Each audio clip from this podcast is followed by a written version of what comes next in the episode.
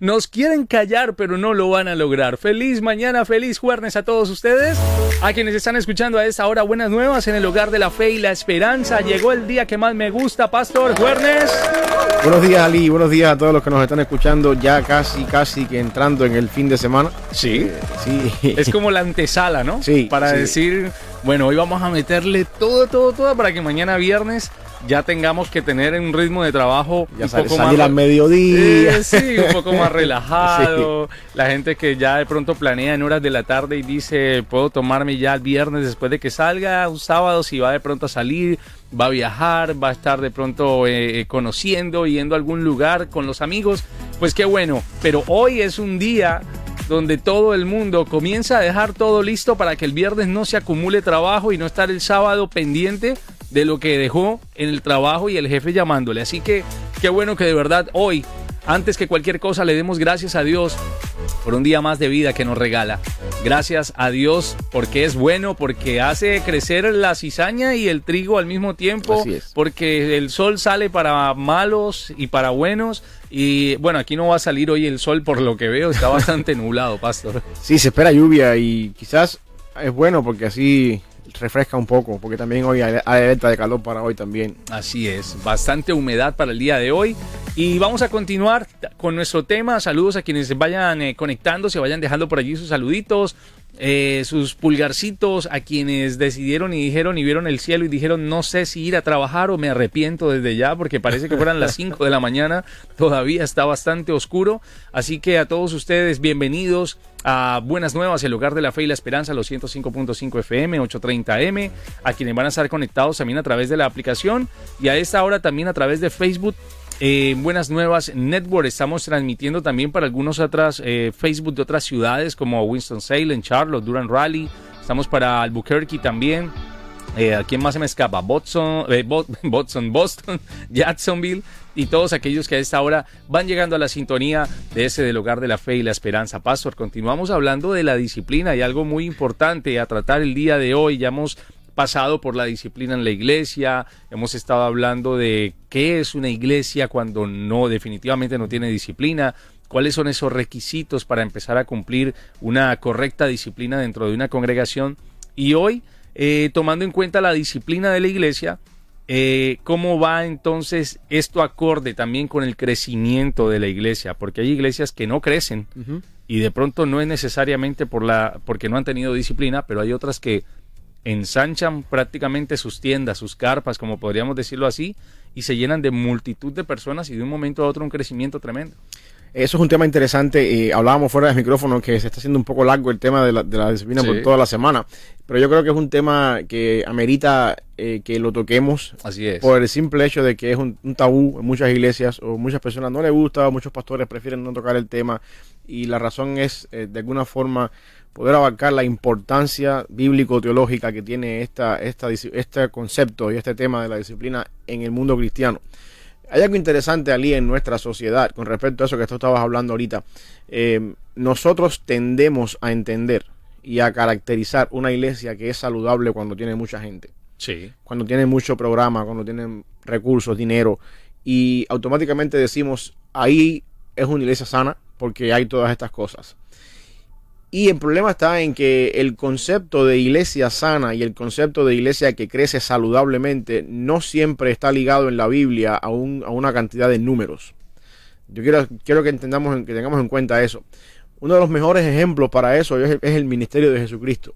Uh-huh. Jesucristo es la persona que, si nosotros fuéramos hoy en día una agencia misionera que envía misioneros a, otros, a otras partes del mundo, y estuviéramos buscando un misionero para ir a, una, a un lugar no alcanzado, vamos a poner por ejemplo una tribu en el Amazonas que nunca en la vida ha escuchado el evangelio, y estamos empezando a recibir prospectos y a recibir resumen, y nos llega el resumen de Jesucristo y lo miramos, decimos, este hombre tuvo un ministerio de tres años, doce discípulos nada más. Eh, cuando tuvo la oportunidad de tener cinco mil personas delante de él, fue ofensivo con ellos, les dijo que venían, lo estaban siguiendo por los panes y los peces.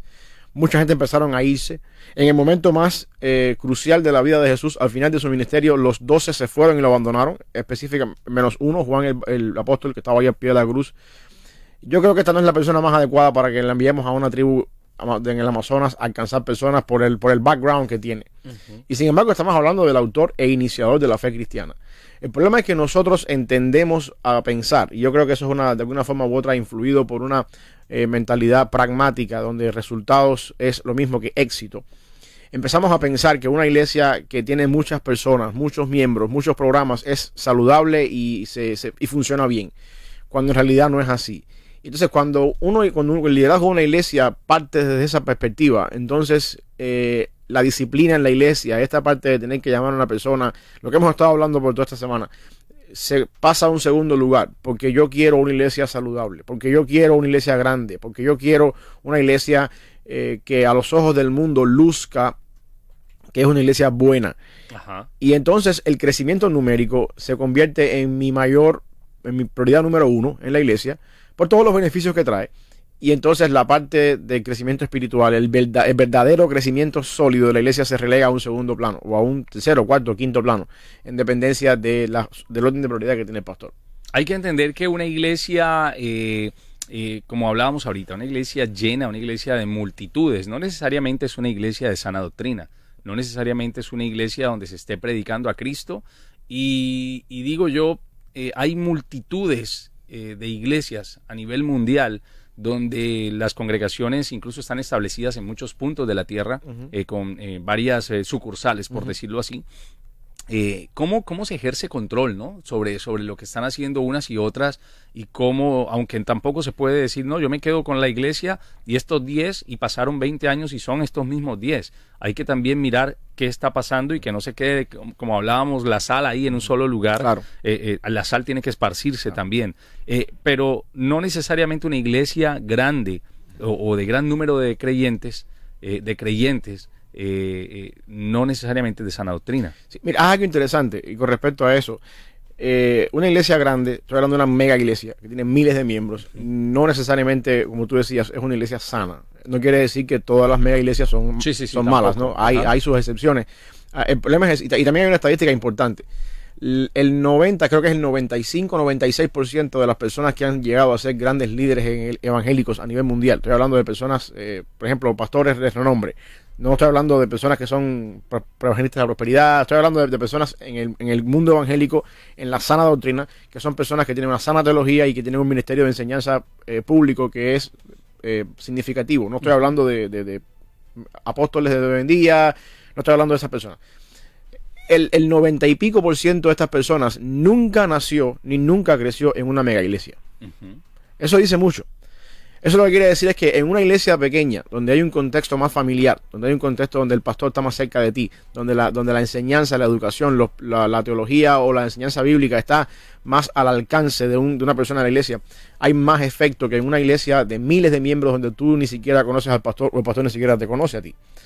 Eh, donde tú tienes acceso, por supuesto, a la predicación semanal, donde tú tienes quizás un templo donde ves al pastor eh, por una pantalla porque está tan lejos de la plataforma que tú no lo puedes ver en persona y tienes que mirar una pantalla donde el pastor no sabe ni quién tú eres.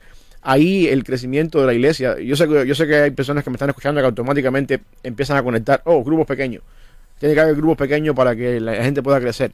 Está bien, pero las estadísticas dicen que el noventa por ciento de las personas que han llegado a ser grandes líderes cristianos en su teología y en su enseñanza nacieron en una iglesia pequeña o relativamente tamaño normal, ciento y tanto, doscientos, trescientos miembros aproximadamente, porque ahí hay una mejor, un mejor alcance, una mejor enseñanza. Con esta, esta onda nueva de iglesias sucursales, estoy pensando en Hillsong, estoy pensando en otras más que tienen una central en un lugar y tienen iglesias por, por todo el mundo diseminadas. Um, a, a menos que uno quiera entender un concepto de empresa empresarial en la iglesia, para mí eh, cada iglesia o cada sucursal de esa iglesia es una iglesia en sí mismo. No, no hay forma de decir todos pertenecemos a Hillsong en Australia y el pastor aquí mío es esta persona, porque tú nunca vas a ser miembro, ni nunca vas a compartir, ni nunca vas a tener comunión con la iglesia de Australia. Estoy hablando del caso de Hillsong. Uh-huh. eh, tu congregación, donde tú te congregas, es la iglesia local donde tú vas, eh, independientemente de que tú seas parte de otra institución u otra iglesia. Eh, y eso es un, algo que yo creo que detrás de todo eso existe una, una mentalidad empresarial donde quizás, no, no quiero pensar de esta manera, ni, ni quiero tampoco ser malinterpretado, pero detrás de todo eso puede haber una, una mentalidad incluso económica. A mí me conviene ser sí. el pastor principal de una iglesia y tener sucursales en el mundo entero, que envíen los diezmos, que envíen, y yo, yo, yo tengo un, mi imperio. No, no, no quiero pensar que sea el caso de todos los pastores, pero eh, desde el punto de vista de lo que es una iglesia bíblica neotestamentaria, no existe esa, esa, ese Vaticano y todas las iglesias en el mundo entero, sino cada iglesia local es independiente, autónoma y es en sí mismo una iglesia. Pastor, y definitivamente eh, eh, hay algo mal cuando solamente quien prospera es el pastor. Sí, exacto. Y, lo, y, lo, y los, y lo, y los eh, eh, feligreses o, o la gente que está dentro de la congregación eh, cada vez tiene más necesidades, y cuando ves... Eh, el tema está relacionado es cuando tú ves que cada vez el pastor ensancha más su casa, sus carros, eh, pero la iglesia sigue siendo la misma, y la iglesia sigue de una u otra manera eh, dando la manutención, a menos de que esta persona tenga algún otro, algunos otros negocios, eh, pero definitivamente si estás en los negocios, dedícate a los negocios, sí. y si estás en la obra de Dios, dedícate solamente de verdad a ser pastor, a guiar. Sí, esa es mi, es, es mi opinión. No, no, ese, mi, ese mi opinión. Es mi problema con el evangelio de la prosperidad, que al final de la jornada la prosperidad es solo para el pastor. Las demás personas siguen pasando necesidad y siguen teniendo problemas, y, y, y, y la única prosperidad es el pastor. La siembra es el dinero, y la tierra donde siembras es en el bolsillo del pastor, y, y los frutos solamente son para el pastor. Tú, tú nunca recibes nada. Esa es la parte donde yo digo que eso es antibíblico completamente. Ahora, volviendo al tema anterior, cuando tú hablabas de cómo, qué sucede entonces con una iglesia que... Hay un problema también cuando la iglesia no quiere crecer. Sí. Y nos mantenemos acá, somos los diez, somos los, los, los, el grupo pequeño acá, los que siempre hemos estado aquí por generaciones. Eso tampoco es una actitud correcta. La Biblia habla de que tenemos que expandir el reino de los cielos. Um, y por supuesto la expansión del reino de los cielos se da a través de la proclamación del evangelio. Pero eh, también es interesante algo, Ali, una iglesia que es sana, una iglesia que tiene una sana doctrina y una iglesia que predica un evangelio fiel, eh, eventualmente atrae para sí personas que están buscando ese tipo de evangelio.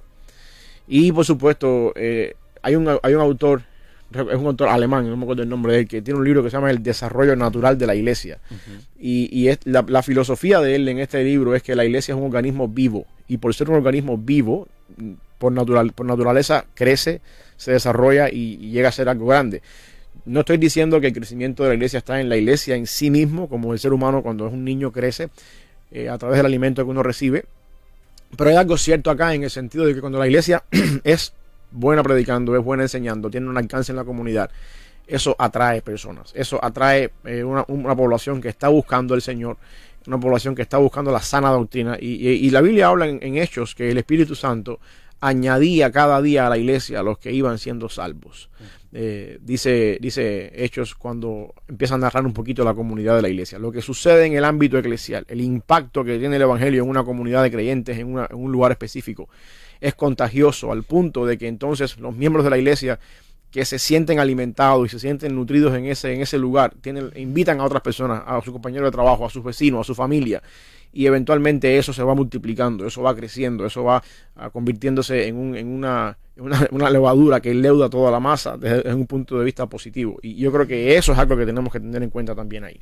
Mira, está, estaba yo por aquí leyendo un artículo relacionado eh, con la falta, es, eso es parte de la falta de disciplina, lo hablábamos ayer, pero estamos hablando también el día de hoy de esas mega iglesias, donde a veces hay personas que sacan pecho, ¿no? Al decir, yo pertenezco a cierta iglesia, como si la iglesia te diera a ti el poder de ser salvo o te diera a ti eh, el derecho de tener más fe o menos fe. El caso de Hillsong, que ya es un documental uh-huh. eh, sacado por H B O ahorita en junio, eh, habla sobre los escándalos que se vivieron y que se han vivido allí. Prácticamente se habla de la caída de Hillsong como una iglesia de sana doctrina, una iglesia donde los jóvenes, eh, donde uno decía, oye, qué genial el avivamiento que está teniendo esta gente, eh, y pastores eh, tatuados, eh, pastores con, eh, más allá de los tatuajes, pastores con una vestimenta muy hippie, muy, muy, ¿cómo es que le llaman? Muy vin- vintage, muy, uh-huh. muy así, muy... Eh, Eh, frescos eh, a la hora de, de, de predicar y, y una alabanza impresionante, porque Hillsong tiene una escuela de músicos tremendos, pero todo lo que se ha vivido alrededor de Hillsong es justamente el no tener control sobre lo que estaba entrando. Empezó como un buen proyecto de alabanza para jóvenes Eh, como lo dijiste, en Sydney, Australia, uh-huh. pero en estos momentos está en el ojo del huracán, y ese documental que vale la pena que ustedes lo vean y no se apasionen mucho, porque muchos artistas eh, reconocidos como Justin Bieber, eh, uh-huh. como eh, Kenny West y muchos otros han estado incluso dentro de sus púlpitos cantando alabanza. Lo que no está, no está mal, lo que está mal es que esas personas sigan con su vida, y eso es Hillsong hoy en día, una mega iglesia grandísima donde tú vas y vienes, y donde no importa eh, si estás eh, en estos momentos cometiendo algún tipo de pecado o estás en algún tipo de comunidad o colectivo, puedes seguir asistiendo y no va a pasar nada. No sí. hay una reprensión, no hay una disciplina. Y eso es parte de lo que hemos estado hablando toda esta semana, ¿no? Hillsong es el fruto, no no quiero ser crítico con, sí, sí, sí, con no, eso. No, no, está, pero hay sí. un documental. Exacto, y, hay que, y, y está, que y está en la se, palestra, se está en la palestra pública. Exacto. Se puso hasta el ojo en sí. eso. Eh, eh, es, es el fruto de, de todo lo que hemos estado hablando, ¿no? Una iglesia inclusiva, eh, un proyecto nuevo, algo algo que trae la atención, que pero al final del día tú, tú miras y todo es el movimiento de las emociones.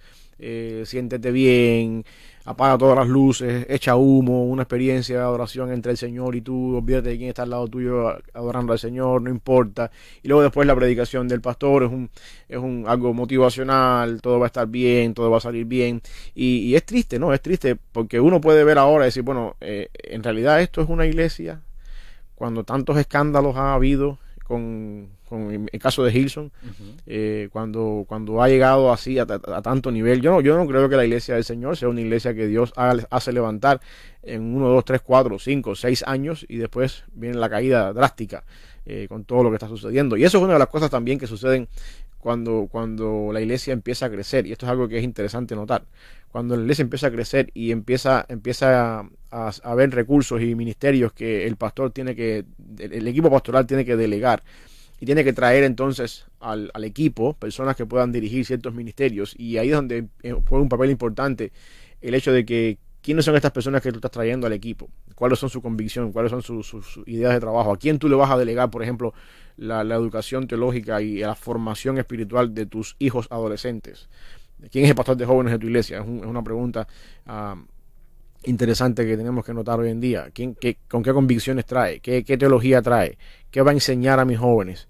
Eh, y así sucesivamente con todas las áreas de, de, que funcionan alrededor de una iglesia. Eso es un, eso es un problema bastante... Pastor, y tener un discernimiento también, yo creo, a la hora de, de, de conocer ese tipo de iglesias y ese tipo de pastores. Uno, uh-huh. uno, uno conoce más cuando esa persona está más encargada de saltar al estrellato, de saltar a la fama, eh, que toman la iglesia como un trampolín sí. para, para sus, eh, sus intereses, y no para que en realidad se predique la palabra de Dios. Eh, están pensando más bien eh, eh, de qué me, qué, me, qué me pongo el fin de semana para atraer la atención, qué cámaras puedo eh, eh, tener para darle mayor eh, amplitud a, a mi live o a mi en vivo. Uh-huh. Eh, no está mal, no está mal. Lo que está mal es el hecho de, de, de conocer eh, las intenciones de, de esas personas, que muchas veces nosotros pasamos desapercibidas y decimos, no, todo es para la obra de Dios, pero ese hombre tiene intereses personales sí. y hoy en día se conocen muchos pastores así. No, y, y la obra de Dios, eh, la obra de Dios, cuando, como tú decías, todo es para la obra de Dios. La obra de Dios es la edificación de las almas,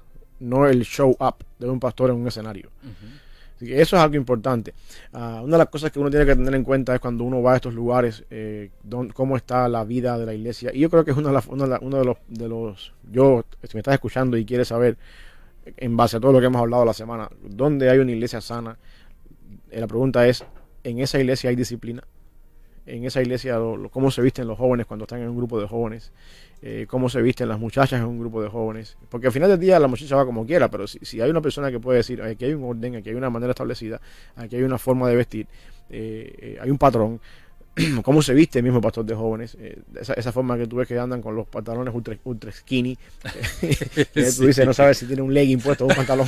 Entonces, eh, toda, yo soy, yo no, no quiero sonar yo como que soy el... el, el no, monje. No, no, no queremos sonar legalistas, exacto, eh, entiéndase no, no, bien. No, no quiero sonar como el monje de sí. Martín Lutero en, en, en el monasterio, no quiero sonar así, pero yo creo que sí. hay, hay ciertas maneras, ¿no? De tú llegar a una iglesia sí. y pararte a mirar y poder observar. Y luego después, eh, qué tipo de enseñanza, cuando, cuando tu hijo que es adolescente llega a casa, de qué habló el muchacho, qué, qué, qué estudiaron hoy, qué dijo. Eh, esas son cosas que son preguntas que de alguna forma no es para hacer una inquisición ni no, irnos no, no, en campaña no, no. en contra de la iglesia. Yo, yo le decía a un amigo, no, no quiero hablar eh, fariseicamente. No, exactamente, pero, no, no queremos. No queremos eso. Pero... Yo entiendo que vivimos en el siglo veintiuno, entiendo que estamos en el dos mil veintitrés, pero yo también entiendo que, que, que nuestro Dios es el mismo ayer, hoy, por los siglos. Y que nosotros no estamos para eh, enganchar con el mundo, porque esa es una de las justificaciones que encontramos. No, no vamos a hacer la disciplina porque tenemos que conectar con el mundo. A mí no me interesa conectar con el mundo, a mí me interesa que el mundo conecte conmigo. Así es. Eso es algo importante. Porque por estar conectando con el mundo, el mundo se metió en la Exacto. iglesia y no nos dimos ni siquiera yo no cuenta. Quiero, yo no quiero una iglesia que conecte con el mundo. Yo quiero una iglesia que sea capaz de sacar del mundo a la gente. Así y, es. y eso lo hacemos con un mensaje que transforma, con una palabra confrontacional. Y por supuesto, dejándole saber a las personas, hey, por aquí no es, aquí estás mal, esto no está bien. Y, y siendo, ejerciendo un poco la disciplina. Mira, me dice por aquí Julio, eh, en esas eh, metas de, de iglesia, en esas meta iglesias, mega iglesias, eh, ajá, yo creo que ahí se, se equivocó. Sucede en, en el problema que no logran tener suficiente relación pastoral con la vida de la congregación, de tal manera que los ancianos desconocen el estado de las ovejas. Es bueno que los pastores enseñen en sus congregaciones acerca de la conversión bíblica, en especial la necesidad de arrepentirse. Eso dará conciencia en encarrilarse, o sea, someterse en disciplina. También enseñar a los nuevos miembros cuando se unen a la iglesia acerca de la posibilidad de la disciplina eclesial. Muy bien, Julio, gracias por, por uh-huh. esa opinión. Alguien me decía hace unos días, es que no me gustan las iglesias donde yo tengo que arrepentirme cada domingo que voy. Bueno, no te gusta, no, no, eh, no, no te gusta la vida cristiana, eh, entonces. Exactamente, eh, eh, me decía esa persona, es que yo te, yo porque tengo que estarme dando todo el tiempo, eh, si ya Cristo me perdonó, sí, obviamente, Cristo pero te sigues perdonó. En la, pero sigues en la carne. Pero tú sigues viviendo aquí sigues en, en la carne, carne y sí. sigues en el mundo. Uh-huh. Tú no estás fuera para decir ya estás inmaculado, eres santo. Exacto. Entonces, eh, es, es ahí donde las iglesias vienen incluso enseñando eso. No tienes por qué pedir perdón, ya Cristo perdonó tus, es cierto que dice tus, tus pecados pasados, presentes y futuros, uh-huh. pero a futuro los conoce solo Dios, uh-huh. no tú. No, y el, el concepto de arrepentirse es, es bíblico. Mira, mismo Juan dice en primera de Juan, si confesamos nuestros pecados, Él es fiel y justo para perdonar nuestros pecados y limpiarnos de toda maldad. Y Juan está hablando a un grupo de personas que son creyentes, a quienes les llama amados, hijitos. En el término de la carta de primera de Juan, esas son palabras que se usa cuando Juan se refiere a sus lectores. O sea, Juan está diciendo, ustedes que son amados, hijitos, que son de, de, de Dios, que tienen el Espíritu Santo, ustedes tienen que confesar sus pecados y arrepentirse. Yo, yo creo que es bíblico que yo a diario, eh, cuando el Espíritu Santo me trae convicción de pecado en mi vida, yo tengo que acudir a ese arrepentimiento y tengo que arrepentirme de mis pecados y ponerme a cuentas con el Señor. Eso, eso es parte de lo que se espera de mí desde el punto de vista bíblico.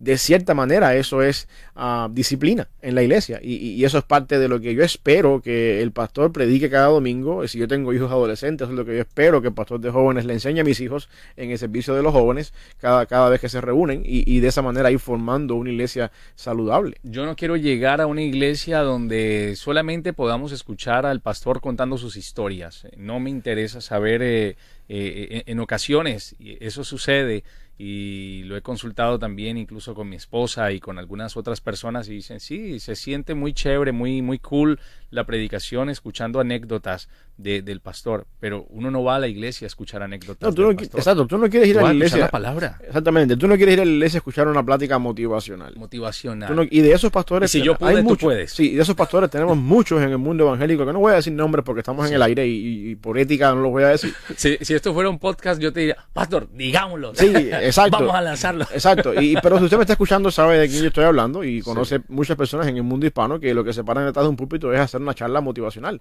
que después que se acaba el culto tú sales con una, con una batería llena para comerte el mundo y, y te das cuenta que esa no es la esencia de la vida cristiana. Usted no va a la iglesia para que le vaya bien en la semana en su club de ventas, eh, usted no va a la iglesia para que su negocio prospere, usted porque eso sería ser prácticamente un ritual, ¿no? Sí, eh, eso es lo mismo misticismo. que eso, exacto, eso es lo mismo que le decimos en nuestros países, brujería. Yo hago una, una, una promesa a un, a un santo X y entonces me va a ir bien en mi negocio.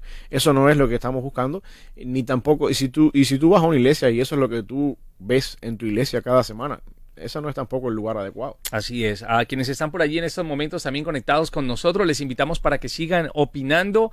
Están escuchando Un Día Mejor en Buenas Nuevas, el Hogar de la Fe y la Esperanza. Ya regresamos. ¿Qué opinan ustedes sobre este tema? Y bueno, eh, he traído a colación el tema de Hillsong porque se le ha hecho un documental de lo cual mucha gente está hablando, eh, testimonios de pastores y de la mujer que expuso un amorío con uno de los líderes de la iglesia, eh, eh, diversos, diversos tipos de abuso, pactos, eh, pactos de silencio y muchos negocios turbios detrás de todo esto. Una iglesia que empezó muy bien, pero que ha terminado muy mal, pero que hoy en día sigue dando de qué hablar porque ha saltado al espectáculo, al show, porque sus conciertos prácticamente se han convertido en eso, conciertos, un concierto más de música rock y no de música que exalta el nombre de Dios. Justamente sobre la disciplina, hablando a esta hora en Un Día Mejor de Buenas Nuevas, en el Hogar de la Fe y la Esperanza. Aquí estamos junto al pastor Samuel, soy Ali Guzmán acompañándoles. No jamás seré aquello que fui, puedo correr si vas conmigo. Aquí estamos escuchando a Lily Goodman. Eres el Dios de lo imposible. Yo diría que Dios es Dios de posibles. Para Dios todo es posible, porque no hay nada que Dios no pueda hacer en esta mañana. No hay barrera que Él no pueda derribar para ti, que estás escuchándonos en estos momentos. Eh, saludos a esta hora para eh, Xiomara. Un saludo especial, que Dios te bendiga mucho. Para Silvia Habanos en Charlotte, Laura Moncada también, y a quienes están conectados a esta hora escuchando también desde sus casas, desde cualquier lugar. Hoy hablando justamente sobre la disciplina, y a veces la disciplina se sale de nuestras casas, se va a nuestros trabajos y se mete en la iglesia. Y por eso encontramos hoy en día iglesias muy grandes donde la gente se siente cómoda porque no hay disciplina. Eh, hay, hay, como dicen, hay mucha oveja, Eh, pero pocas de verdad que puedan dar lana. Sí, o, o muchas cabras y pocas ovejas. Y entiéndase, lana no de dinero, ¿eh? Porque los mexicanos dicen, ah, míralo, ahí está diciendo lana. Sí, o, o muchas cabras y pocas ovejas. O muchas cabras, sí. Eh, eh, o, o muchas cabras con, con, con, con pelo blanco. Sí, sí. Así que sí. Bueno, esto no es con intención Eh, de tirarle a nadie. Aquí esto no se convierte en, como dirán los puertorriqueños, una tiradera. No es una, ninguna tiradera, es simplemente eh, eh, poner o traer a ustedes parte de lo que está sucediendo hoy en día en las iglesias, en la iglesia, por esa falta de disciplina. Y aunque ese crecimiento puede decir, esa iglesia está bendecida, pastor, no necesariamente Eh, es porque Dios esté bendiciendo esa iglesia. Se están tomando estrategias para atraer más gente. Sí, no necesariamente es lo que estábamos queriendo decir desde un principio, ¿no? No necesariamente una iglesia grande, con personas, con recursos. Obviamente, mientras más, recu- mientras más gente tú sí, tienes, sí, sí. más recursos tú tienes. Así porque es. Los recursos vienen del income que la gente trae con su, sus diezmos, eso está claro. Pero eso no significa que una iglesia grande con muchos recursos es una iglesia donde se mueve el Espíritu del Señor. Pastor, yo tengo una pregunta. Eh, deja de ser un servicio. Eh, por ejemplo, yo en estos momentos yo presto un servicio, ¿no?, a Buenas Nuevas, eh, y por ese servicio tengo una remuneración. En el tema de la iglesia, eh, obviamente los pastores eh, tienen otra condición porque uh-huh. están prácticamente casi que el cien por ciento eh, eh, allí, uh-huh. eh, guiando, pastoreando en consejerías y en otro tipo de cosas, en, en concilios, y manejando eh, eh, todo tipo de, de, de estrategias también para salir a predicar, para llevar el evangelio.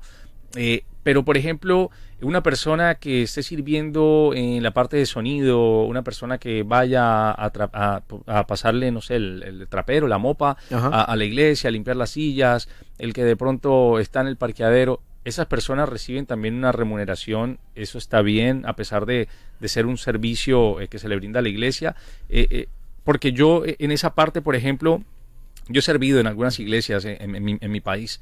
Eh, y nunca recibía ninguna remuneración. No sé si en algún punto está mal cuando ya hay dinero de por medio para que tú puedas servir o puedas hacer algo para la iglesia. Sí, no bueno, sé. Eso es un tema importante. Eh, yo creo que cada iglesia, depende de los recursos que tiene, puede si, si puede pagar una posición de una persona que lo pueda hacer a tiempo completo, eso, o, a tiempo o, completo. o tiempo medio. Siempre es un beneficio eh, para la persona, ¿sabes?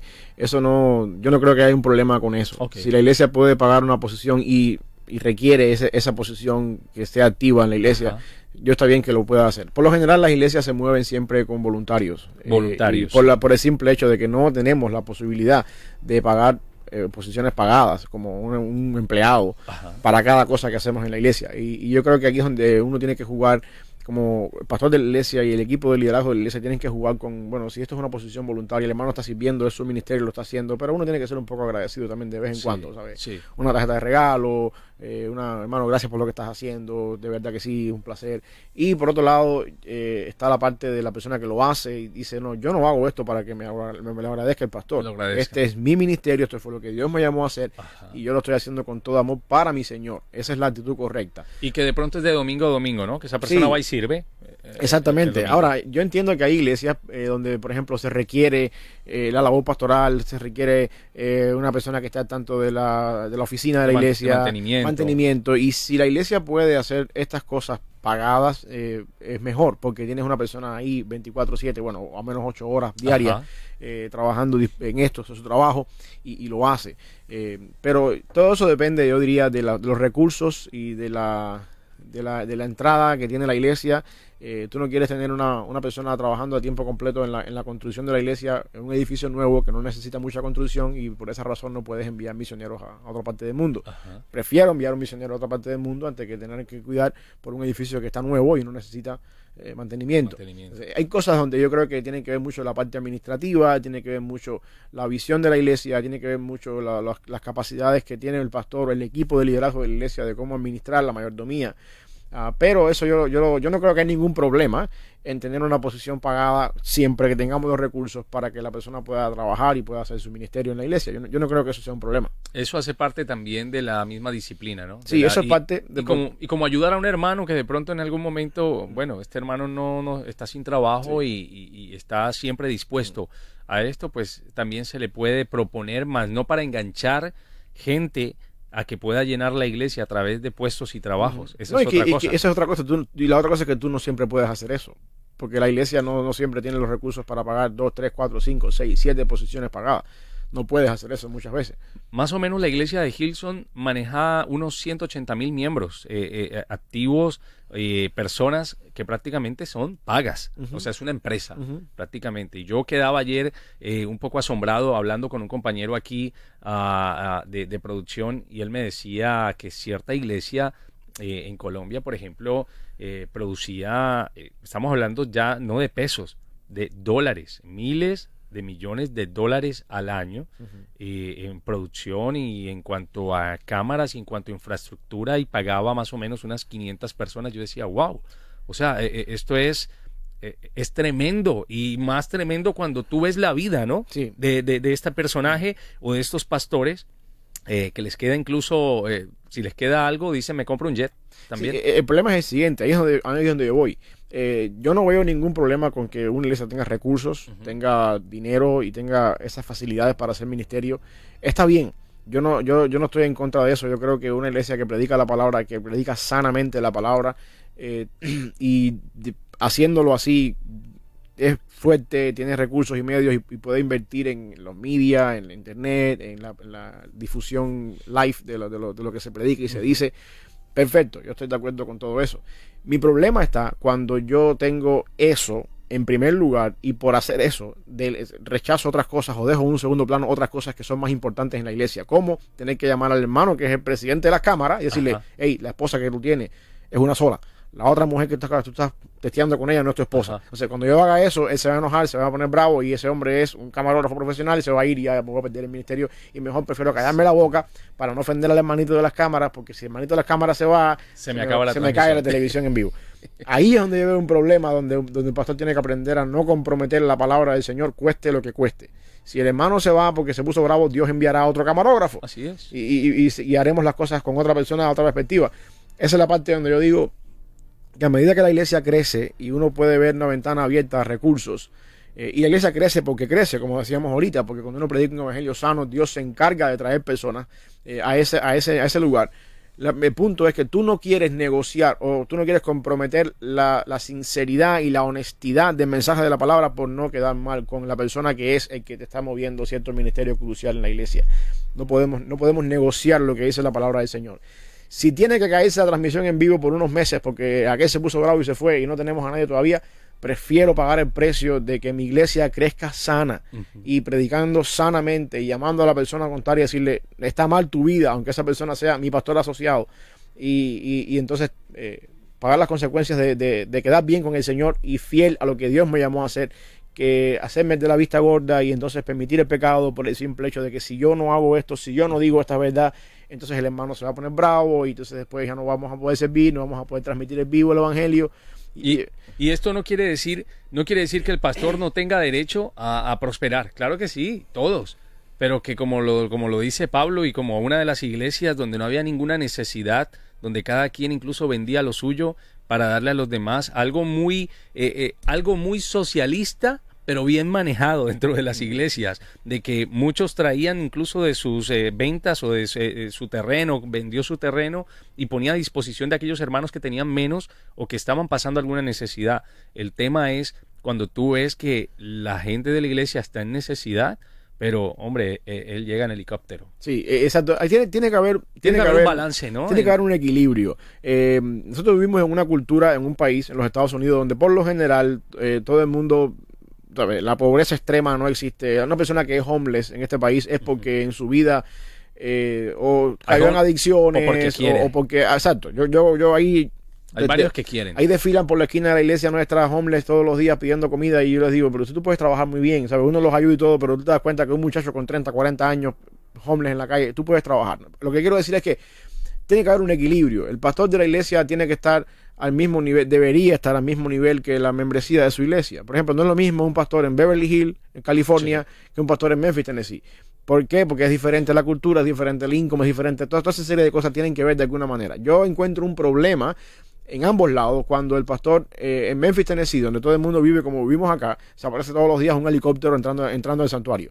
Y, y yo encuentro un problema así. También encuentro un problema en una iglesia en Memphis, Tennessee, donde todos los días el pastor llega en bicicleta porque no tienen que moverse. Ajá. Entonces, hay, tiene que haber un equilibrio. Y la Biblia dice que el obrero es digno de su salario. Eh, y de alguna forma u otra el trabajo pastoral eh, a veces es más trabajoso que un trabajo secular, porque el trabajo pastoral, voy a, voy a, voy a, voy a defenderme aquí ahora, sí, sí, tratar, si, me, si me permites tratar con, tratar voy a defenderme, gente, tratar con las personas eh, no, es no es fácil, y tratar con las personas veinticuatro siete, porque tú terminas de trabajar en un trabajo ocho horas, te vas para tu casa y se acabó, pero llegas a tu casa, estás en tu casa del pastor y a esa hora el hermano, pastor, tuve un accidente, estoy en el hospital, no hermana, ya terminé de trabajar, ya se acabó mis ocho horas de trabajo, ¿qué vas a hacer?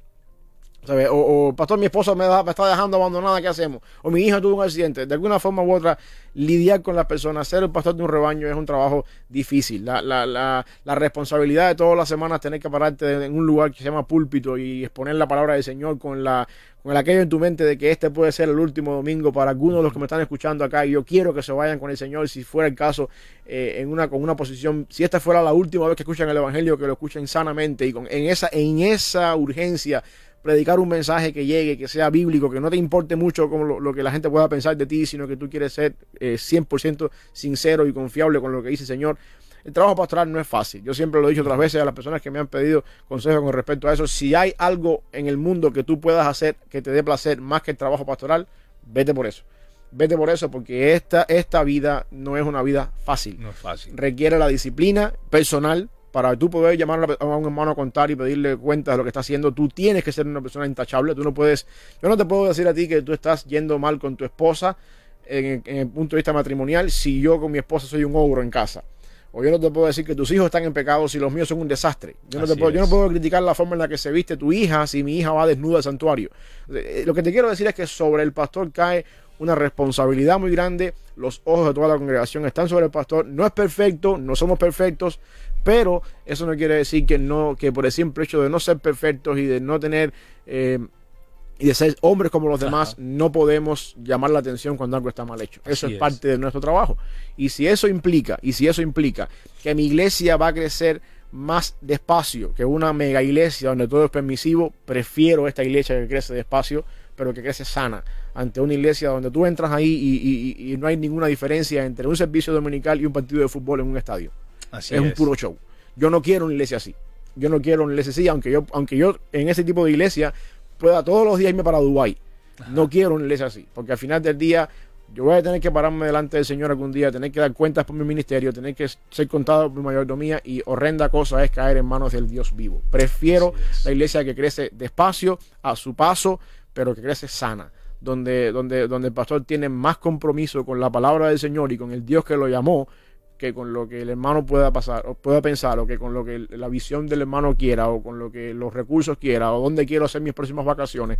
Así no es. Y donde comiencen a darse testimonios cada fin de semana de la grandeza de lo que Dios está haciendo en sus vidas, y no de cómo el Señor sigue bendiciendo eh, al pastor ahora con una avioneta Así mismo o con es. un helicóptero. Pero bueno, eso queda ahí para referencia para ustedes. Ustedes pueden seguir opinando. Pastor, vamos a, a, a despedir por lo menos este día uh-huh. eh, en oración. Te pido que oremos por alguien también especial eh, que se llama Xiomara, que está en estos momentos también en, en una lucha eh, entre cuando uno en la casa tiene oposición.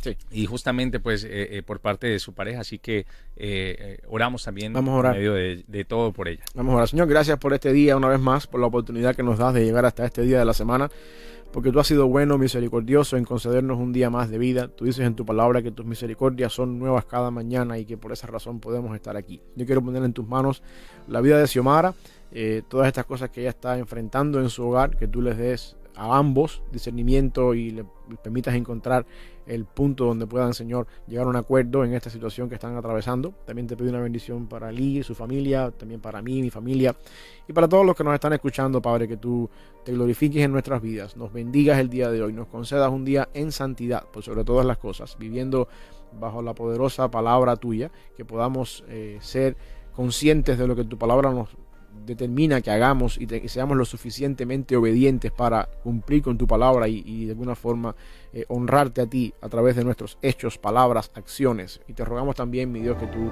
nos libres de pecado y nos libres de aquellas cosas que a ti no te agradan. Bendice quienes están en vivo en este momento y también aquellas personas que de alguna manera van a ver este video después de manera diferida en Facebook. En el nombre de Jesús.